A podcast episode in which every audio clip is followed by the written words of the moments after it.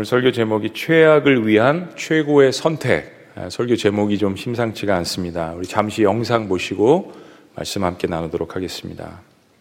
지난 10일 오후 4시 무렵 인천의 한 마트 식품 매장으로 가방을 맨 어린 아이와 한 남성이 걸어옵니다. 구석진 곳에서 잠시 머뭇거리는가 싶더니 아이가 맨 가방을 열어 몰래 물건을 담습니다. 이들은 34살 아버지와 12살 아들.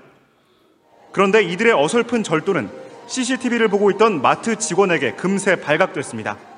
아버지는 몸을 벌벌 떨면서 땀을 흘리면서 계속 용서해달라고 사죄를 구하고 있는 상황이 있었습니다. 신고를 받은 경찰이 도착하자 아버지는 고개를 숙였습니다. 아들의 가방에서 나온 물품은 우유 두 팩과 사과 여섯 개, 그리고 마실 것 몇 개가 전부였습니다. 금액으로 따지면 대략 1만 원 안팎. 이 남성은 너무 배고픈 나머지 해선 안 될 일을 했다며 눈물을 흘렸습니다. 그리고 기초생활 대상 수급자로 선정이 돼 있지만 내 가족이 생계를 유지하기에는 상당히 힘든 상태였었습니다. 택시를 몰던 남성은 당뇨와 갑상선 질병을 앓고 있었고 몸이 아파 여섯 달 동안 일을 하지 못했다고 털어놨습니다. 살고 있는 임대 아파트엔 홀어머니와 일곱 살난 둘째 아들이 기다리고 있었습니다. 사연을 들은 마트 주인은 처벌을 원치 않는다고 말했습니다. 저도 자식을 키우는 입장에서 어, 이건 고발이 아닌 저희가 어, 선도하는 차원에서 경찰도 경미한 사안으로 보고 이들 부자를 훈방 조치했습니다. 다만 이들을 돌려보내기 전 먼저 가까운 식당으로 데려가 따뜻한 국밥을 한 그릇씩 시켜줬습니다. 아침, 점심도 다 굶었다고 부자가 그러니까요. 요즘 세상에 밥 굶는 사람이 어디 있습니까? 아이고. 네. 방금 본 영상은 12월 10일, 아, 며칠 전에 인천에서 일어났던 일입니다. 아, 우리 성남시를 섬기시는 국회의원과 또 시의원분들께서 오셨지만은 어, 교회와 또 지자체와 또 복지재단 이런 것들이 힘을 합쳐서 주변에 이런 어려운 이웃들을 돕는 일에 잘 하고 계시지만 더 최선을 다해서 도왔으면 좋겠습니다. 어, 만 원이 안 되는 분량입니다. 우유 두 개, 사과 여섯 개를 아들 가방에 넣다가 걸린 것입니다. 어, 너무 어려운 환경 가운데 있습니다. 6개월을 택시 운전을 하시다가 일을 못해서 어, 그랬습니다. 이것보다 더 열악한 환경 가운데 살아가시는 분들이 어, 저희 시에도 그리고 저희 공동체에도 계실 것입니다. 이 이야기를 보면서 제가 가장 마음이 아팠던 것은 자녀에게 마땅히 존경을 받아야 할 아버지가 아들 앞에서 양심을 팔아야 될 정도로 배가 고팠다라는 것입니다. 그 아버지의 자존심과 그 양심을 아, 팔을 정도로 배가 고팠다라는 이야기. 이런 일을 많이 겪으시는 지역 담당 경찰관 분이 눈시울을 붉히면서 하신 그 이야기가 아, 저의 마음을 참 짠하게 했습니다. 얼만큼 상황이 비참했는지를 아, 또 힘들었는지를 짐작하게 하는 이야기입니다. 요즘 세상에 배고파 못 먹는 사람이 어디 있습니까? 이제 연말이 어, 다가옵니다. 실직 또 계실 거고 건강에 어려운 문제도 계실 거고 또 상을 당하신 분들도 계실 거고 어, 우리 삶의 여러 가지 최악의 상황들이 때로 예기치 않은 곳에서 발생할 수 있습니다. 내가 겪기도 하고 저와 여러분들이 겪기도 하고 주변에서 보기도 합니다. 최악의 상황들을 겪는 사람들은 누구에게나 붙들 수 있는 소망이 필요합니다. 지푸라기라도 잡고 싶은 심정이기 때문에 그렇습니다. 이런 생각을 해봅니다. 만약에 하나님이 계시다면 하나님은 인간이 당면하고 있는 어, 최악의 문제들을 바라보시면서 어떻게 해결하시기를 원하실까? 어떻게 도우시기를 원하실까? 네. 성경은 어, 인간이 겪는 이런 문제들의 가장 본질적인 원인을 하나님과 인간과의 단절의 관계로 이야기를 합니다. 하나님께서 인간을 하나님의 형상을 담게 하실 정도로 아름답게 창조하셨습니다. 만물의 영장으로 창조하시고 생육하고 번성하고 다스리라 땅에 충만하라. 그런데 인간이 하나님과 같이 되고자 하는 교만함으로 하나님과의 관계에 문제가 생겼습니다. 우리는 이것을 근본적인 죄라고 이야기합니다. 성경은 죄의 삯은 사망이요. 죄의 결과는 모든 인간들이 피할 수 없는 죽음이라는 것이라고 알려줍니다.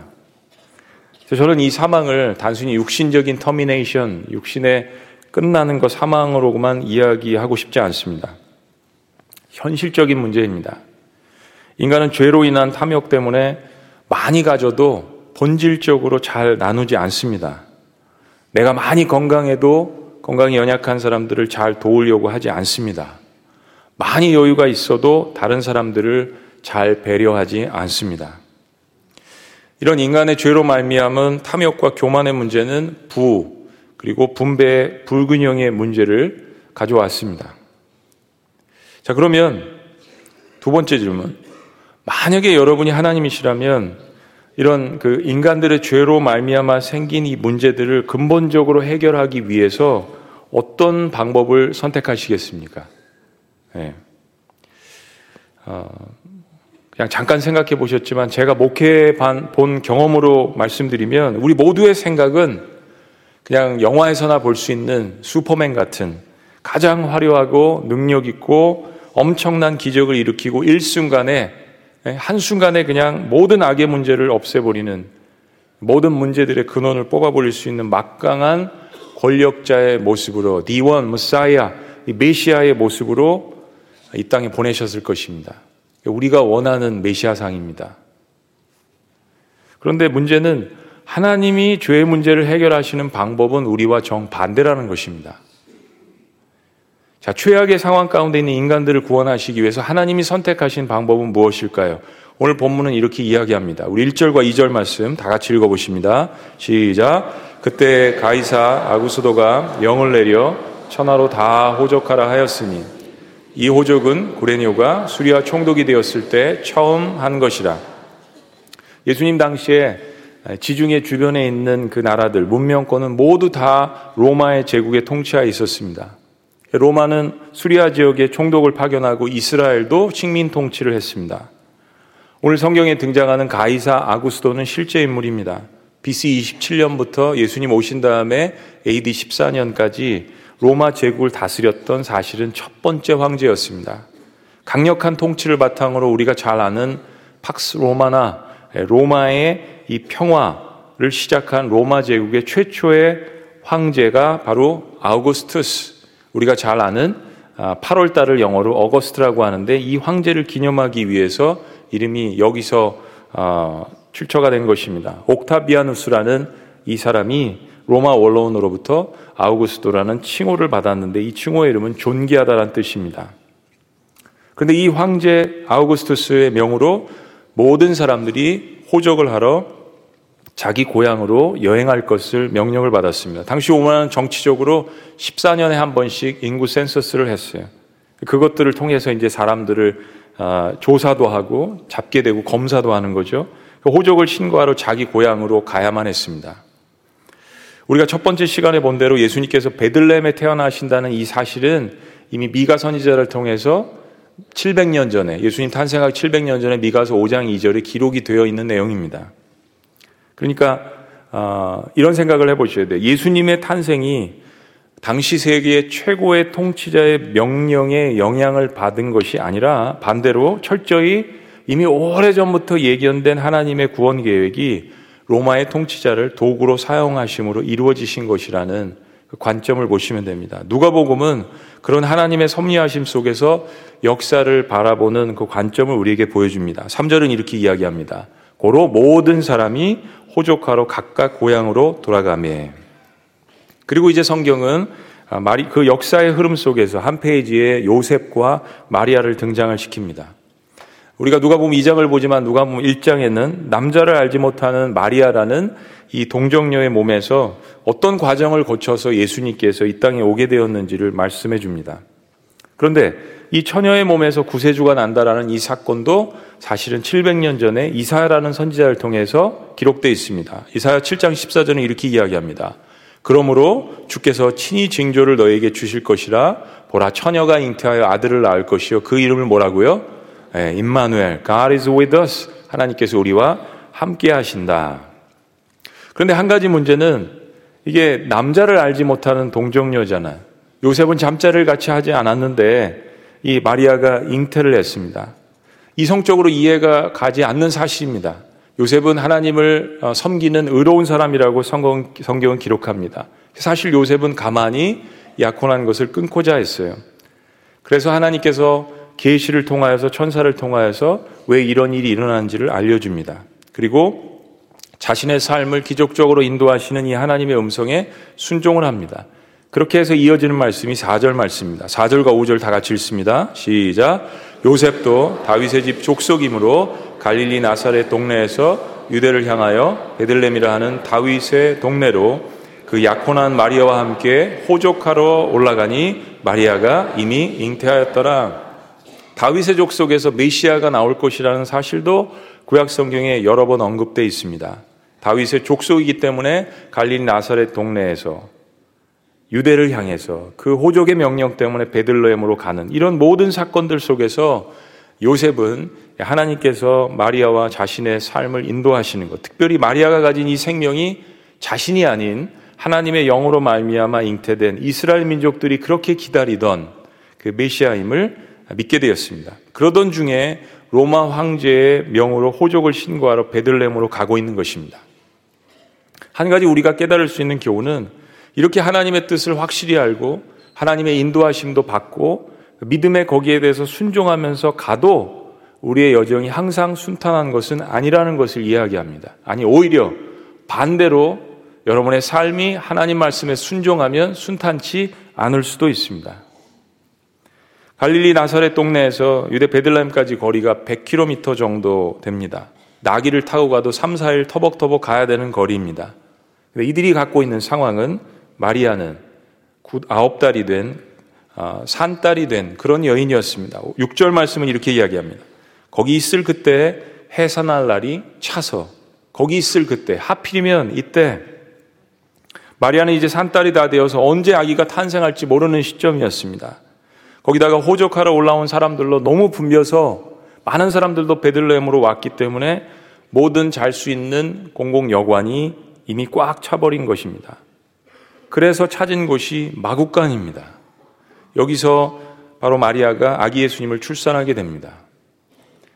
지금은 마국간이 그래도 비교적 깨끗하지만 2000년 전의 마국간은 상상할 수 없을 정도로 지저분하고 냄새나는 곳이었습니다.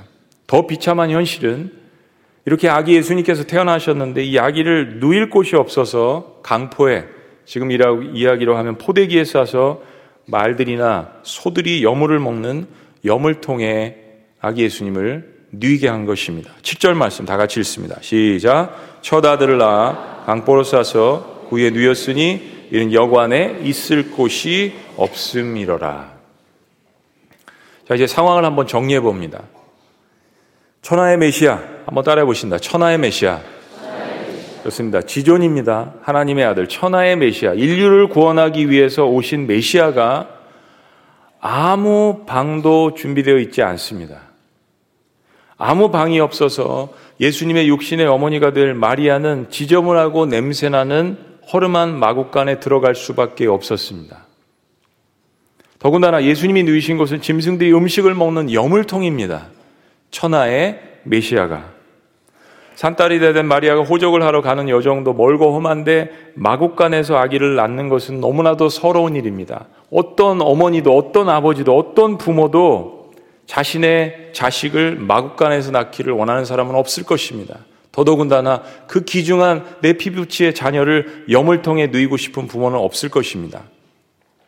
또 한 가지 예수님께서 태어나신 다음에는 유대 왕이었던 이 헤롯이 어영 왕이죠. 로마 정부가 세운 헤롯이 유대인을 구원할 왕이 태어난다라는 이야기를 믿고 자신의 위치를 지키기 위해서 그 당시에 태어난 어린아이들을 잡아들이라고 했습니다. 예. 가장 악한 사람이 믿음이 이렇게 좋습니다. 아무도 믿지 않았지만 헤롯은 믿었어요. 그래서 예수님께서 고향으로 돌아가지 못하시고 이웃 나라인 애굽 땅으로 피난을 가서 거기서 유아기를 보냈습니다. 도대체 왜, 왜 예수님의 탄생이 이토록 험할까요? 그런데 이 사건도 예수님 탄생 800년 전에 구약 성경 호세아 선지자를 통해서 11장 1절에 기록이 되어 있습니다. 자, 그런데 이런 구약의 예언이 하나님의 인도하심으로 말미암아서 신약에서 성취가 되었다라는 것을 우리가 보면서 그래, 하나님의 말씀이 성취가 되었구나라는 생각은 합니다. 그러나 우리의 머리를 갸우뚱하게 하는 것들이 있습니다. 그건 이거예요. 왜 하나님께서 초자연적인 방법을 동원하시지 않았을까? 예.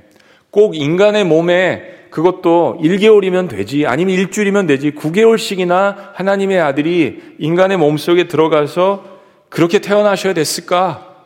왜 나사렛에서 태어나시면 안 될까? 아우구스트의 명을 바꾸실 수는 없었을까? 베들렘까지 가는 것은 좋은데 마차를 타고 멋진 모습으로 가실 수는 없었을까? 베들레헴의 여관이 아니라 좋은 호텔, 5스타 장성급 호텔에 주무실 수는 없었을까? 왜 헤롯 대왕을 주님께서 미리 처단하셔서 그런 어려움을 겪지 않고 애굽으로 가시지 않을 수는 없었을까? 무엇보다도 누가는 강조하기를 세상을 다스리는 당시의 지존인 로마 제국의 황제인 아구스도와 비교하며 그 황제의 화려함과 하나님의 아들의 탄생함의 이 초라함을 비교하는데 왜 그렇게까지 해야만 했을까? 이게 너무 초라해서 비참하게까지 느껴집니다. 여러분의 자녀라면 그렇지 않겠습니까? 이 질문이 우리에게 이렇게 다가오는 것입니다. 오늘 21세기를 치열하게 살아나가면서 2019년의 성탄절을 맞이하는 저와 여러분들에게, 우리들에게 과연 하나님께서 역사의 주관자시라는 이 사실과 예수님께서 그렇게 천한 곳에서 태어나시면서 핍박을 받고 위험한 유아기를 거쳐서 너무나도 평범한 목수의 아들로 어린 시절을 지냈다라는 이 사실이 도대체 어떤 관계가 있는 것입니까? 이것을 우리는 어떻게 연결시켜야 합니까? 세상을 창조하시고 역사를 주관하신 하나님께서 왜 자기 아들을 그렇게 천한 모습으로 이 세상에 보내셔야만 했습니까? 오늘날 그것이 우리와 도대체 무슨 상관이 있다라는 것입니까? 하나님의 답은 결론부터 말씀드리면 명료합니다. 바로 너 때문입니다. 너 때문이라고 이야기하십니다. Because of you. 너 때문이라고 성경 전체를 통해서 이야기하십니다. 이사에서 9장 1절은 이렇게 이야기합니다. 전에 고통받던 자들에게는 흑암이 없으리로다. 옛적에는 여호와께서 스불론 땅과 납달리 땅이 멸시를 당하게 하셨더니 후에는 해변길과 요단 저쪽 이방 갈릴리를 영원없게 하셨느니라. 2절 다 같이 읽습니다. 시작. 흑암에 행하던 백성이 큰 빛을 보고 사망의 그늘진 땅에 거주하던 자에게 빛이 비치도다. 이는 그들이 무겁게 맨 멍에와 그들의 어깨에 채찍과 그 압제자의 막대기를 주께서 꺾으시되 미디안의 날과 같이 하셨음이니다. 6절 말씀 다 같이요. 이는 시작. 이는 한 아기가 우리에게 낳고 한 아들을 우리에게 주신 바 되었는데 그의 어깨는 정사를 메었고 그의 이름은 기묘자라 모사라 전능하신 하나님이라 영존하시는 아버지라 평강의 왕이라 할 것입니다. 무슨 말씀입니까? 하나님의 아들이신 예수님께서 죄가 만연한 이 땅에 오신 그 이유가 실 같은 어둠 가운데 압제당하고 고통당하고 그늘진 땅에 거하며 소망이 없는 눌려 있는 그러한 인간들에게 소망과 빛과 구원을 주시기 위해서 아기 예수께서 이 땅에 오셨다라는 것을 알려줍니다. 자, 그러면 이번에는 반대로 한번 생각을 해보시는 겁니다. 그렇게 고통받고 낮은 것에 처하고 소외된 사람들, 죄가 많아서 지옥불에 떨어질 수밖에 없는 그런 사람들, 이런 사람들을 위해서 오신 예수님께서 그게 목적이라고 이야기하시니까요. 믿어드리고 그렇게 예수님께서 오셨는데 만약에 이 세상을 다스리는 로마 제국의 황제의 아들로 오신다거나 혹은 이스라엘의 왕의 가문에서 태어나시고 엄청난 왕실의 문화와 혜택을 누리면서 자라다가 어느 날 이제 하나님이 정하신 시간이 되어서 사람들을 구원할 사역을 성경처럼 30세에 그렇게 시작을 하셨다라고 한번 가정을 해보세요. 누가 봐도 귀족 중의 귀족인 풍채와 사람들을 거느리시고 외모를 지닌 예수님께서 설교를 하십니다. 심령이 가난한 자는 복이 있나니 천국이 저희 것이며 애통이 하는 자는 복이 있나니 저희가 위로를 받을 것이며 우리가 잘 아는 마태복음의 5장의 8복의 말씀입니다. 그러면 저와 여러분들은 우리 인간들은 똑똑하기 때문에 분명히 질문할 것입니다. 왕자님, 심령이 가난해 본 적이 있나요? 왕자님, 사는 게 너무 힘들어서 마음이 애통해 본 적이 있나요? 선한 일을 하다가 애매히 고난을 당하신 적이 있나요? 인간관계 하다가 사랑하는 사람들에게 배신을 당한 적이 있으신가요? 왜요? 최고의 궁궐에서 잘하셨으니까요. 로마 제국이나 이스라엘 그 왕궁에서 잘하셨으니까요. 그런 예수님께서 우리의 삶을 이해하실 리가 없으시죠. 라고 겉으로는 표현 안 해도 마음속으로 인간은 감동하지 않을 것입니다. 인간은 그런 하나님에 대해서 감동하지 않습니다. 단 1초에 인류가 가지고 있는 모든 죄의 문제와 모든 불평등과 불분배의 문제들을 이너세칸 한순간에 다 없애실 수 있는 하나님에도 불구하고 만약에 하나님께서 그렇게 하신다고 해도 인간은 절대로 하나님 앞에 감사하지 않는 존재입니다. 그것을 보여주는 것이 구약성경의 이스라엘 백성들입니다. 압제에서 이집트 군사들을 물리치시고 홍해를 갈르시는 그 놀라운 기적을 눈앞에서 보았음에도 불구하고 하늘에서 만나가 내리고 미추라기로 먹이시고 불기둥과 구름기둥으로 그들의 삶을 40년간 발이 부르트지 않도록 인도하셨음에도 불구하고 단 3일이 지나면 하나님께 다시 원망했던 것이 인간의 본질이라는 것을 우리에게 잘 보여줍니다. 그래서 예수님께서는 가장 낮고 천한 모습으로 오실 수밖에 없었던 것입니다. 하나님이 택하신 최고의 방법입니다. 이사에서 53장 2절은 이렇게 예언합니다. 그는 주 앞에서 자라나기를 연한 순 같고 마른 땅에서 나온 줄기 같아서 고운 모양도 없고 풍채도 없은즉 다 같이 시작 우리가 보기에 흘무할 만한 아름다운 것이 없도다. 인간이 보기에도 이 땅에 오실 하나님의 아들은 흠모할 것이 없다라고 이야기합니다. 그리고 성경은 예수님께서 그렇게 낮고 천하, 천하게 오셔서 십자가에 고난받으신 이유를 나의 죄의 문제를, 나의 고통의 문제를 치료하시기 위한 것임을 분명히 이야기합니다. 그 유명한 이사에서 53장 5절 말씀이 그래서 이렇게 탄생한 것입니다. 다 같이 읽습니다. 5절 시작. 그가 찔림은 우리의 허물을 인하며 그가 상함은 우리의 죄악을 인함이라 그가 징계를 받음으로 우리가 평화를 누리고 그가 채찍에 맞음으로 우리가 나음을 입었도다. 성경을 잘 알지 못하는 사람들은 하나님의 구원 계획을 잘 알지 못하는 사람들은 때로 삶이 힘들고 어려울 때 도대체 하나님이 살아계시면 나와보라고 사태질을 할 수 있습니다. 하나님 앞에 항변할 수 있습니다. 어떻게 하나님이 살아계시다면 세상에 악이 이렇게 편만하고 나를 이렇게 고통스럽게 할 수 있느냐라고 하나님 앞에 따질 수 있습니다. 충분하게 그럴 수 있습니다. 그런데 우리 인간들 스스로의 죄로 인한 결과는 생각을 안 하시나요? 하나님은 저희에 계신 왕자로서 아무것도 안 하시고 그저 우리의 고통을 지켜만 보시는 그런 하나님이 성경에 기록되어 있나요? 하나님은 우리의 모든 고통과 아픔을 이해하신다라는 표현을 넘어서서 그 고통이 나의 것이라는 사랑의 표현으로 그의 아들을 아무것도 흠모할 것이 없는 연약한 인간의 모습으로 마국간의 염을 통해 가장 낮은 자리에 위치시키셨습니다. 별 볼 일 없는 목수의 아들로 자라나다가 3년간 사역을 하시면서 제자를 키우시고 십자가에서 극심한 고통 가운데 돌아가셨습니다. 여러분, 정말 인간적인 측면으로 본다면 예수님의 탄생은 최악의 조건입니다. 예수님의 삶의 마지막도 최악의 삶이었습니다. 사랑하는 사람들에게 모두에게 배신당했으니까요. 그런데 중요한 것은 그런 예수님의 최악의 상황은 나를 위한 최선의 선택이었다라는 것입니다. 하나님 아버지께서 예수님의 탄생부터 죽음까지 당하셨던 모든 수모와 고통 가운데 초자연적인 기적을 베풀지 않으셨던 것은 저와 여러분들에게 엄청난 의미가 있습니다. 예수님도요, 사역을 하시면서 수많은 사람들의 병을 고쳐주시고 돌보시고 말씀을 증거하시고 기적을 베푸셨지만 단 한 번도 자신이 위험에 처했을 때 십자가의 고난 가운데서도 자신을 위해서는 단 한 번도 그 고난과 권력과 기적을 베풀지 않으셨습니다. 왜요? 그것은 단 하나의 이유 때문입니다. 최악의 상황 가운데 있는 나 같은 죄인을 구원하시기 위해서 가장 낮은 자리까지 오셔서 나의 상황을 몸소 겪으시면서 자신을 위한 기적을 베풀지 않으신 이유, 이 말씀을 전하시기 위함이에요. 아들아, 따라 내가 너의 고통을 잘 안다.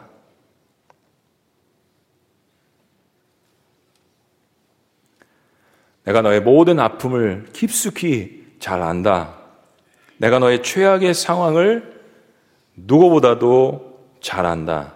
내가 너를 사랑하는 천지를 창조한 야훼 여호와 하나님 됨이라 라고 말씀하시고 싶으신 것입니다. 사랑하는 여러분, 여러분 이처럼 아름다운 모습으로 오늘 주일 예배에 오셨습니다. 만약에 예수님께서 저희 지구촌 교회 주일 예배 참석을 하신다면 제일 먼저 어느 예배를 가실까요? 생각을 해봤습니다. 만약에 주일 예배를 오신다면 누구를 가장 먼저 찾아가실까요? 분명히 최악의 상황 가운데 처해 있으면서도 그래도 하나님을 붙들려고 예배하러 나온 사람을 가장 먼저 찾아가시지 않겠습니까? 저희 지구촌 교회는 다양한 예배가 있습니다.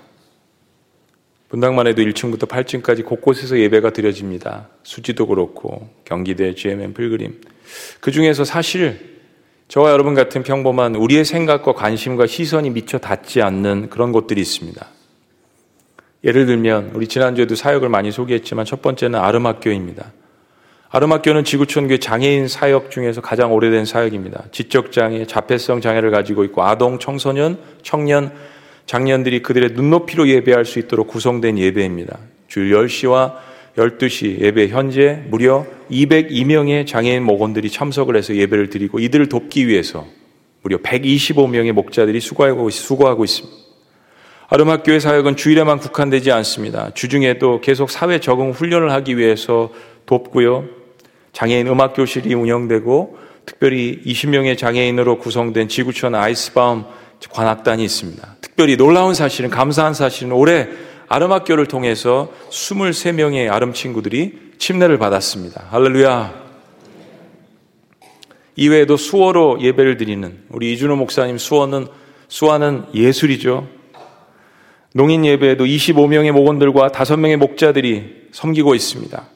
그리고 생활하기 어려워서 집에 머물고 있는 제가 장애인들을 위해서 행복한 동행, 예배에는 목원 61명과 목자 17명이 함께 예배를 드리고 있습니다. 제가 장애인들을 위해서 매주 봉사자들이 가정을 방문하고 형편을 살피고 반찬을 전달하고 그들의 기초 생활을 돕고 있습니다. 현재 경기도의 지적 자폐성 장애인의 수가, 수가 무려 10만 명입니다. 농아인 장애인 수가 6만 명, 시각 장애인 수도 5만 명이라고 합니다. 저는 우리 지구촌 교회가 이들의 최고의 선택이 되기를 주의 이름으로 축원합니다.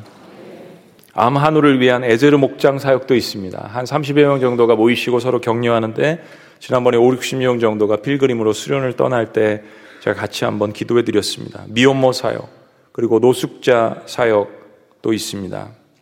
또 하나 지구촌 교회 사역 가운데 소개하고 싶은 사역이 있습니다. 오늘 2시 예배에 이분들이 올라오셔서 같이 함께 예배를 드립니다. 바로 통일 비전 사역, 세터민 사역입니다.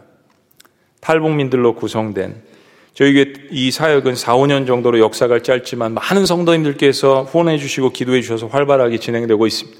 3년 전에 여러분들의 헌금으로 1억 2천만 원의 헌금으로 북한 현지에 지구촌 빵두유 공장이 세워졌습니다. 그리고 분기별로 3천만 원씩 매년 1억 2천만 원의 헌금을 통하여서 빵두유 공장에서 현재 적경 지역 부근에서 6개 마을에 2천 명의 북한의 아이들이 매일 빵 한 개와 두유 한 개를 지원받고 있습니다. 어떤 세트민분은 지구촌 교회가 빵두유를 북한에 보낸다는 것을 남한으로 와서 알게 됐는데 자신이 북한에 있을 때 아이가 학교에서 받은 빵을 먹지 않고 가지고 와서 엄마에게 준 거예요. 이 아이의 마음이 얼마나 귀합니까? 근데 그 소중한 빵이 바로 여러분들의 헌금 때문에 그 헌금을 통해서 제공된 빵이라는 것을 여기에 남한에 와서 지구촌 교회 와서 깨닫게 되신 거예요. 그래서 그 역시 어려운 형편이지만 그 후에 빵 두유 헌금을 시작하게 되었다고 합니다. 우리 교회는 이분들의 정착을 돕기 위해서 열심히 돕고 있습니다. 우리 교회 목장 교회와 세터민 가정이 연결돼서 함께 식사하고 교제하는 세터민과 함께하는 행복한 만남 사역이 매년 진행되고 있습니다. 한어원이라는 것을 방문해서 예배와 성경 공부를 함께 돕고 있습니다.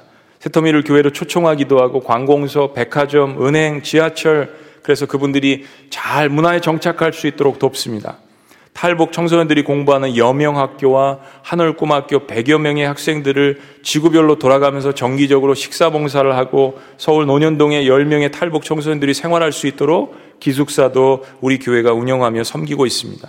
매 학기 20여 명의 학생들에게 탈북 학생들에게 여러분의 헌금을 통해서 장학금을 지원하고 있습니다. 지상 최악의 환경 가운데 태어난 사람들 가운데 하나가 북한에서 태어난 아이들입니다. 장애를 갖고 태어난 사람들일 수 있습니다. 지난주에 우리가 기도한 소아, 암, 환우들일 수 있습니다.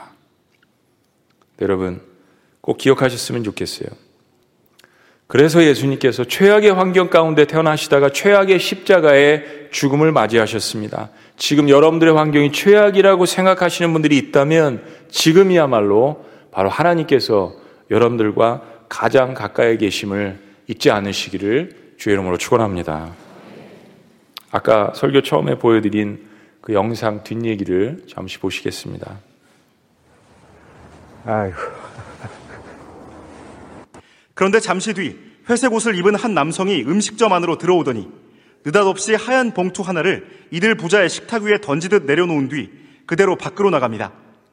애가 막 따라 나가더라고요. 그래서 여기서 막 얘기한 걸 여기 봤는데 그냥 막 애를 밀면서 가지고 가라고. 봉투에는 현금 20만 원이 담겨 있었습니다.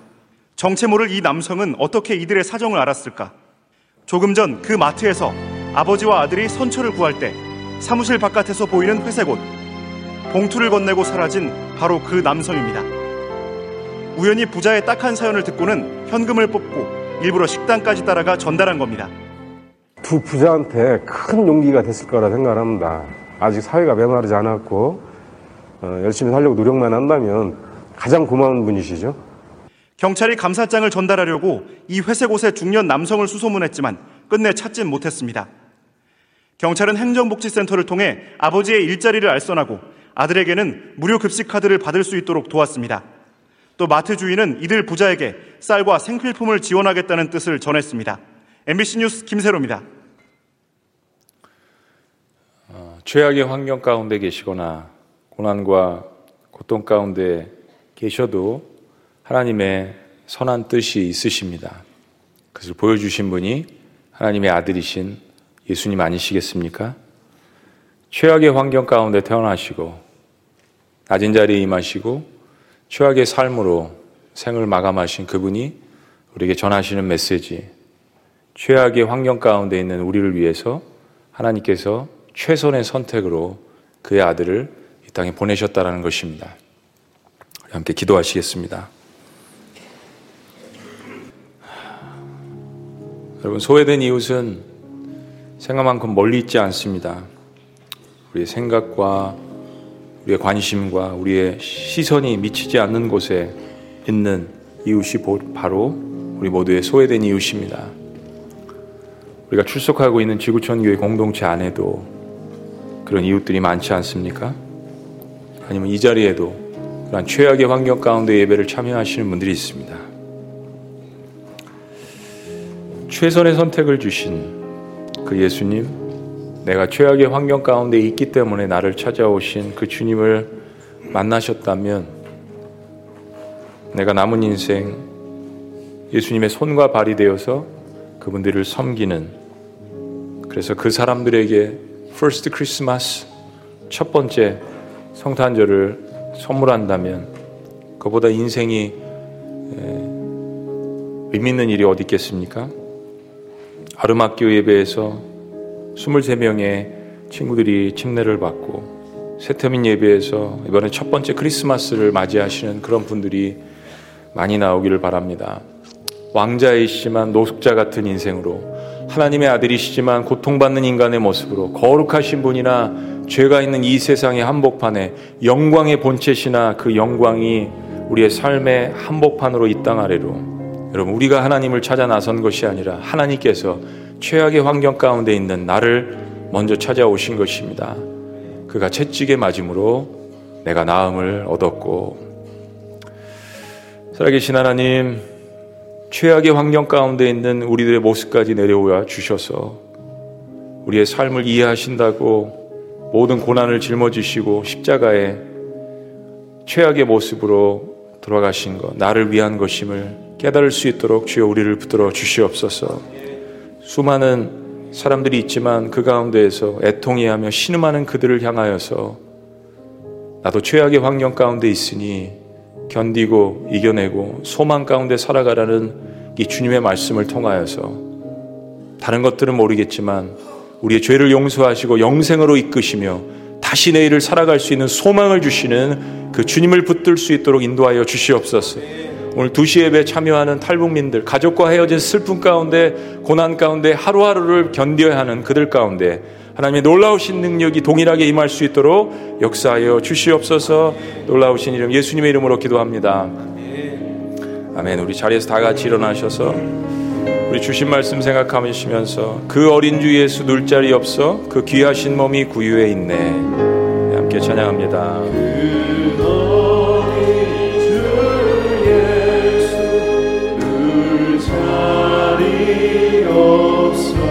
그 귀하신 몸이 그 귀하신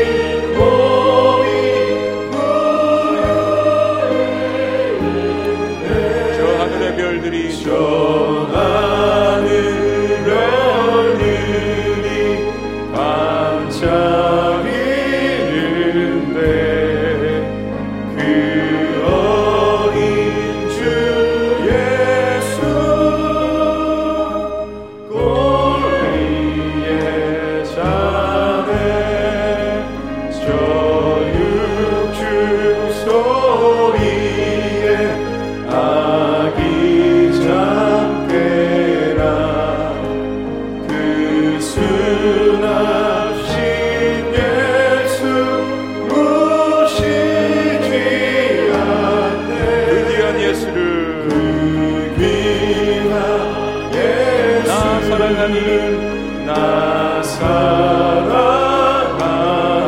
새날이 밝도록 새날.